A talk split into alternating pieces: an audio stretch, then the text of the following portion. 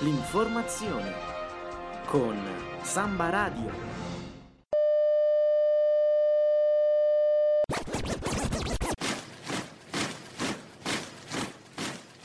Universitari. Universitari di tutto il mondo. Svegliatevi.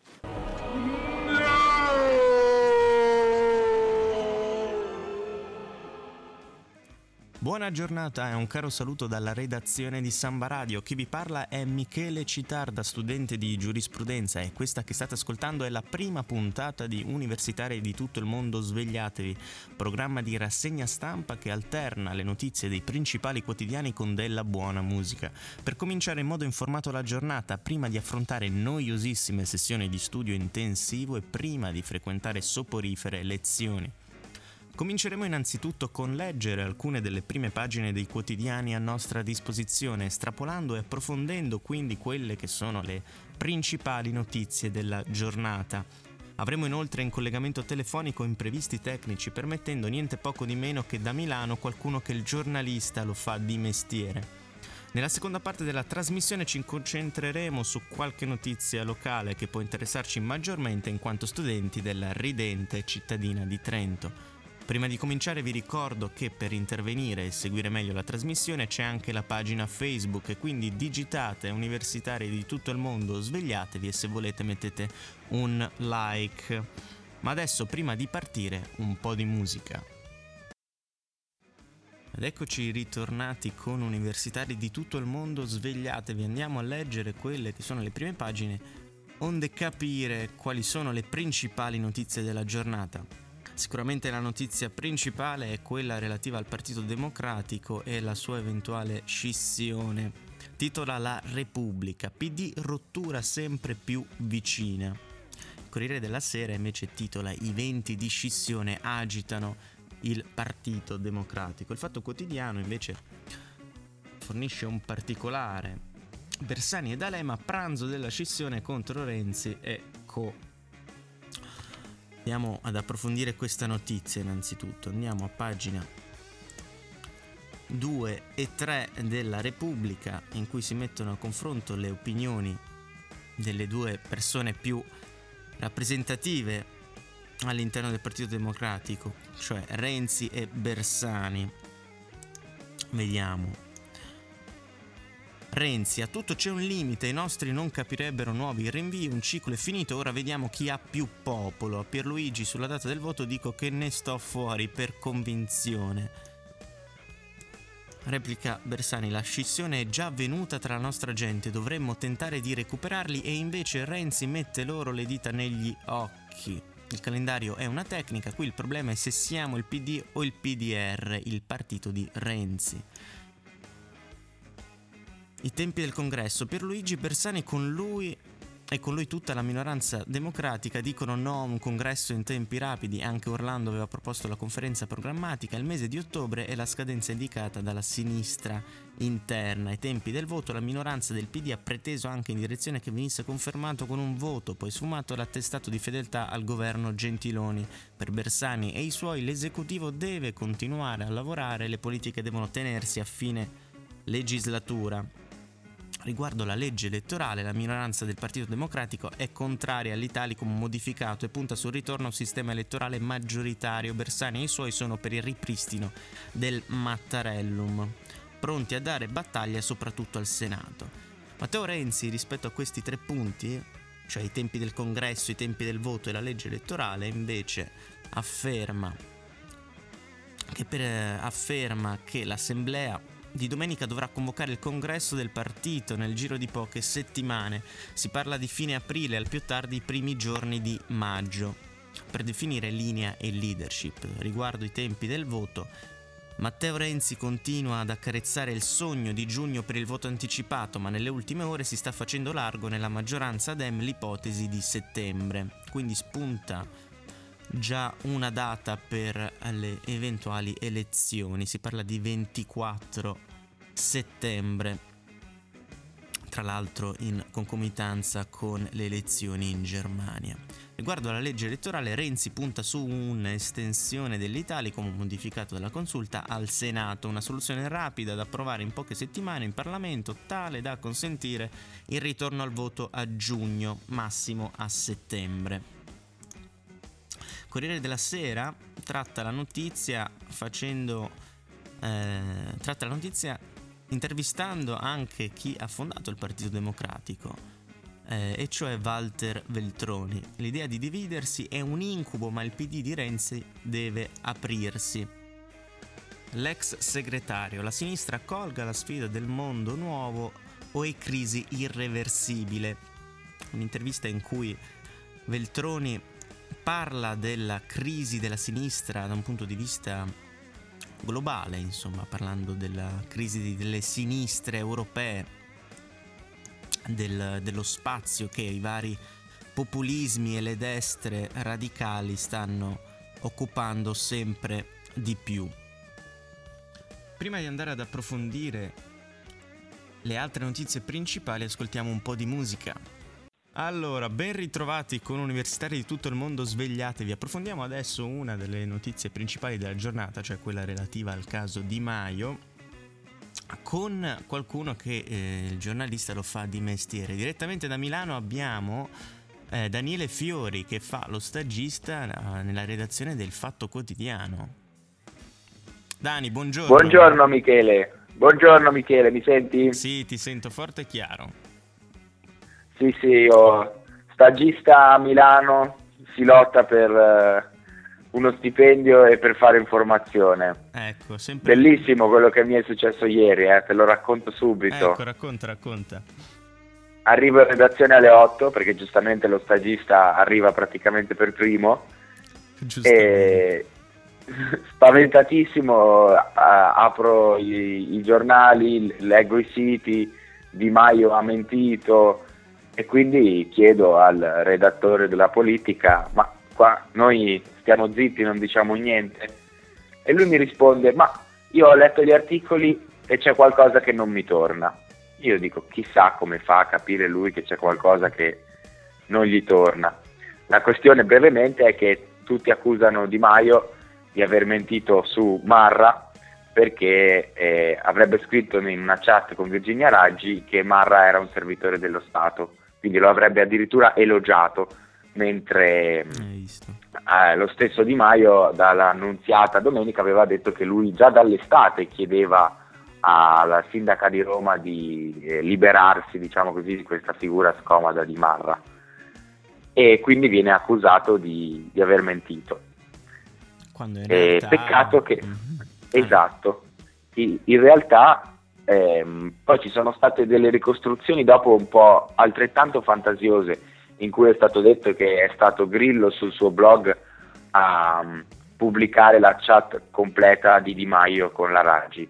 In realtà lo fa l'Agenzia Nazionale di Stampa Associata, cioè l'ANSA, che alle 10.28 di martedì 14 febbraio pubblica un'agenzia con il contenuto in- integrale della chat tra Di Maio e Raggi, in cui si dice, beh, in cui, la riassumo brevemente, Di Maio dice alla Raggi Marra se ne deve andare, però non si senta umiliato perché è un servitore dello Stato. Quindi cambia leggermente il senso sì, di quello che lui le scrive. Infatti... Non si sa come mai i giornali abbiano pubblicato solo quest'ultima parte. Loro non è che si sono inventati la cosa, ma hanno avuto una notizia monca. Parziale, il hanno fatto... una notizia parziale. Esatto, ovviamente noi non possiamo sapere se l'hanno fatto in malafede, oh. per una leggerezza L'unica cosa è che eh, di solito in queste è buona norma quando arriva una notizia del genere provare a chiamare il diretto interessato. Poi se Di Maio non ha risposto, questo non lo so. Però di fronte a, a una mezza frase che ti ritrovi sarebbe meglio probabilmente verificare.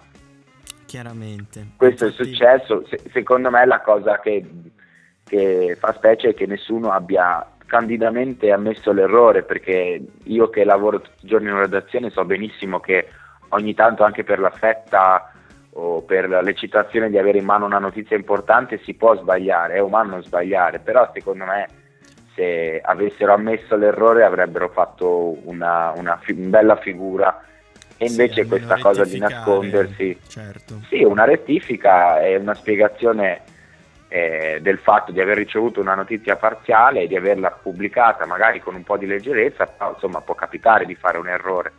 Sì, certo. Eh, per esempio, oggi sulla così. Repubblica, a pagina 11 siamo, sempre su questo caso. eh, Marra Di Maio si difende Grillo sul blog Stampa Killer.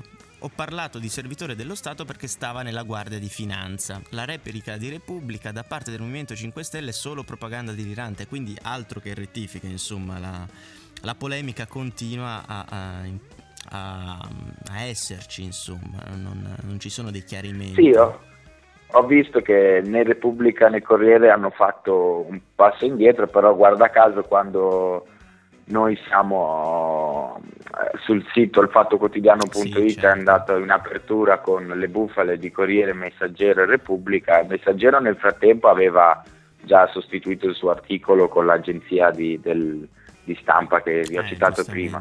E parliamo- Repubblica- chiaro. Parliamo di Repubblica la- parliamo di blog di Grillo, insomma, quindi qualcosa Eh, di, esatto. di oggettivo e neutrale, o, o che No, è che uno poteva, è che uno ha sott'occhio, perché è legittimo che uno non vada a vedere il blog di Grillo per un po' di tempo, ma l'ANSA ce l'ha sott'occhio eh, continuamente, infatti. quindi se... E, e Repubblica nel frattempo, da che era il titolo principale del sito, l'aveva spostato in fondo sotto le notizie di Hugh Jackman che si è fatto rifare il naso, e- eccetera, eccetera. Quindi se non avevi nulla da nascondere, la notizia rimaneva lì. Però insomma è, è un peccato secondo me perché comunque al di là, non voglio entrare nelle polemiche politiche o semmai editoriali, però eh, alla fine ne esce sempre screditato il mestiere del giornalista in generale Sì, certo. e non... Rimane eh, la polemica, magari- insomma. Sì, magari Repubblica domani scoprirà una cosa verissima sul Movimento 5 Stelle a Roma che sarebbe giusto che tutti leggessero, però ovviamente la sua credibilità eh, cambia dopo la Ovvio. vicenda di ieri. Almeno agli occhi di chi poi non, non è del mestiere, perché io posso capire l'errore che c'è stato, però uno che legge i giornali Sì, tende certo. a volersi fidare, punto e basta. Certo. Senti una cosa, hai altre notizie da darci al volo, magari qualche novità della giornata?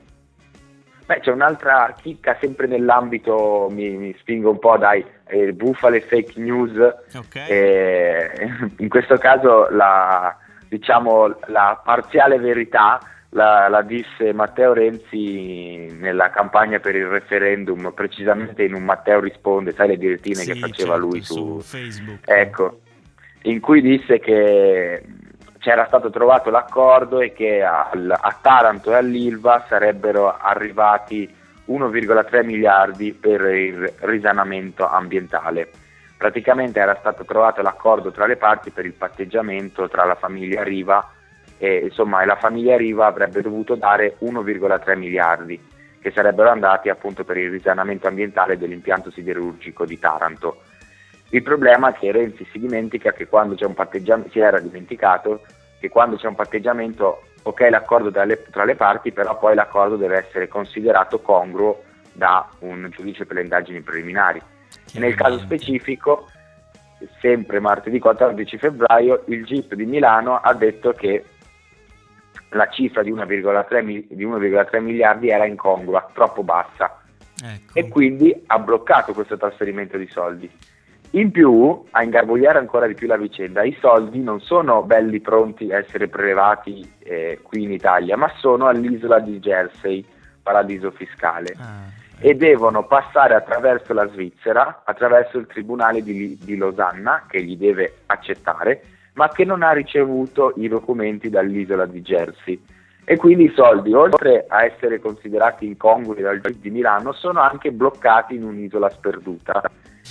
Quindi col cavolo che i soldi arrivano e annunciamo a tutti che i soldi arrivano per risanare Taranto e l'Ilva, sono ancora in alto mare, è proprio il caso di dirlo.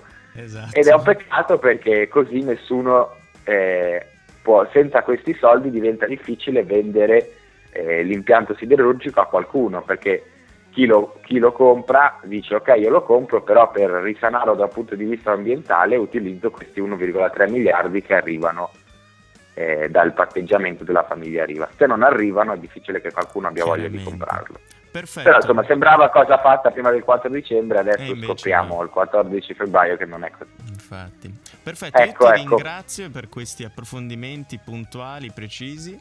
E allora rimaniamo che ci sentiremo nelle prossime puntate, se per te va bene. Molto volentieri, Ok. Eh, spero di non essermi dilungato troppo No, e vi prometto che sarò magari meno noioso, parleremo di cose anche un po' più simpatiche. Eh, ma le notizie del giorno quelle sono alla fine, quindi non possiamo Eh, deciderle noi. Esatto, esatto. Perfetto. E anzi, io, ne- io nel mio caso ci devo anche scrivere tutti i giorni, quindi. E per questo ti auguro buona giornata e buon lavoro, Dani. Altrettanto e buona giornata a tutti gli universitari del mondo, svegliatevi appunto. Grazie mille. Ciao Dani. Ben ritrovati con universitari di tutto il mondo, svegliatevi. Passiamo adesso alla cronaca locale. Riporto due notizie tratte entrambe dal Corriere del Trentino di ieri. Siamo a pagina 4. No alla paura, sì alla vita. Il centro Bruno in piazza, i manifestanti, la microcriminalità si batte popolando le strade. Vogliamo una città fatta di desideri e non di paure. È lo slogan che il centro sociale Bruno lancia in occasione del presidio itinerante contro la militarizzazione della città. Hanno seguito il presidio attivisti, cittadini e studenti ritrovandosi in piazza Pasi, passando dal comune da piazza Santa Maria Maggiore per poi incontrare alla fine i volontari di strada in piazza Dante. Abbiamo lanciato questo presidio per affrontare il tema sempre più caldo della sicurezza della città, spiega Filippo Rigotti, membro del Centro Sociale Bruno. Il punto è che vorremmo riportare il livello del dibattito verso un tono che si avvicini di più alla realtà. Filippo e gli altri attivisti del Bruno si riferiscono agli ultimi interventi in comune della Lega Nord di Claudio Cia, accompagnati anche da Casa Pound, che cavalcano il forte disagio e le paure che alcune fette della cittadinanza stanno vivendo. La paura e il disagio nascono da un fenomeno di impoverimento della popolazione, commenta Filippo, lo smantellamento del welfare e in generale di gran parte della- degli ammortizzatori sociali ha indubbiamente contribuito a creare una situazione molto difficile per la nostra città. Ha avuto parecchio successo. Io per, ehm, per, per approfondire meglio la notizia vi segnalo che anche sul sito www.sambaradio.it c'è un articolo. Andiamo alla seconda notizia che volevo eh, leggervi. Siamo a pagina 7, sempre del Corriere del Trentino di ieri. Consulta degli studenti, nuovo corso, focus su vita notturna e trasporti. Ieri la riunione dell'organismo per definire le priorità, spazio studio, via alla mappatura. I temi collocati in cima alla lista sono le priorità delle priorità, ormai da molto tempo, da un lato la vita notturna in città, dall'altro lato il problema dei trasporti. Nella riunione d'apertura del nuovo corso in agenda ieri pomeriggio la consulta cittadina degli studenti ha messo in fila le prime due partite da affrontare. In tempi decisamente rapidi, la prossima seduta è già stata programmata per lunedì 27 febbraio. Quindi ci ehm, ripromettiamo di eh, seguire gli sviluppi dell'operato della consulta giovanile. E ci avviamo quindi alla conclusione di questa trasmissione. Io vi ringrazio per essere rimasti in ascolto e vi ricordo che la prossima rassegna stampa sarà dopodomani, e cioè venerdì 17, sempre tra le 8 e le 9. Vi lascio con un brevissimo cenno al meteo. Eh, oggi, mercoledì e domani molto soleggiato con escursione termica marcata e temperatura addirittura temperatura massima addirittura primaverile, venerdì ancora in gran parte soleggiato ma con nubi in aumento e temperature in calo. Massime che arriveranno addirittura a 16 gradi oggi. Nuovamente buona giornata e buono studio da Michele Citarda dalla redazione di Samba Radio. Vi ringrazio ulteriormente per essere rimasti in ascolto. Se volete ascoltare la uh, riascoltare la trasmissione andate su www.sambaradio e cercate il podcast. A venerdì!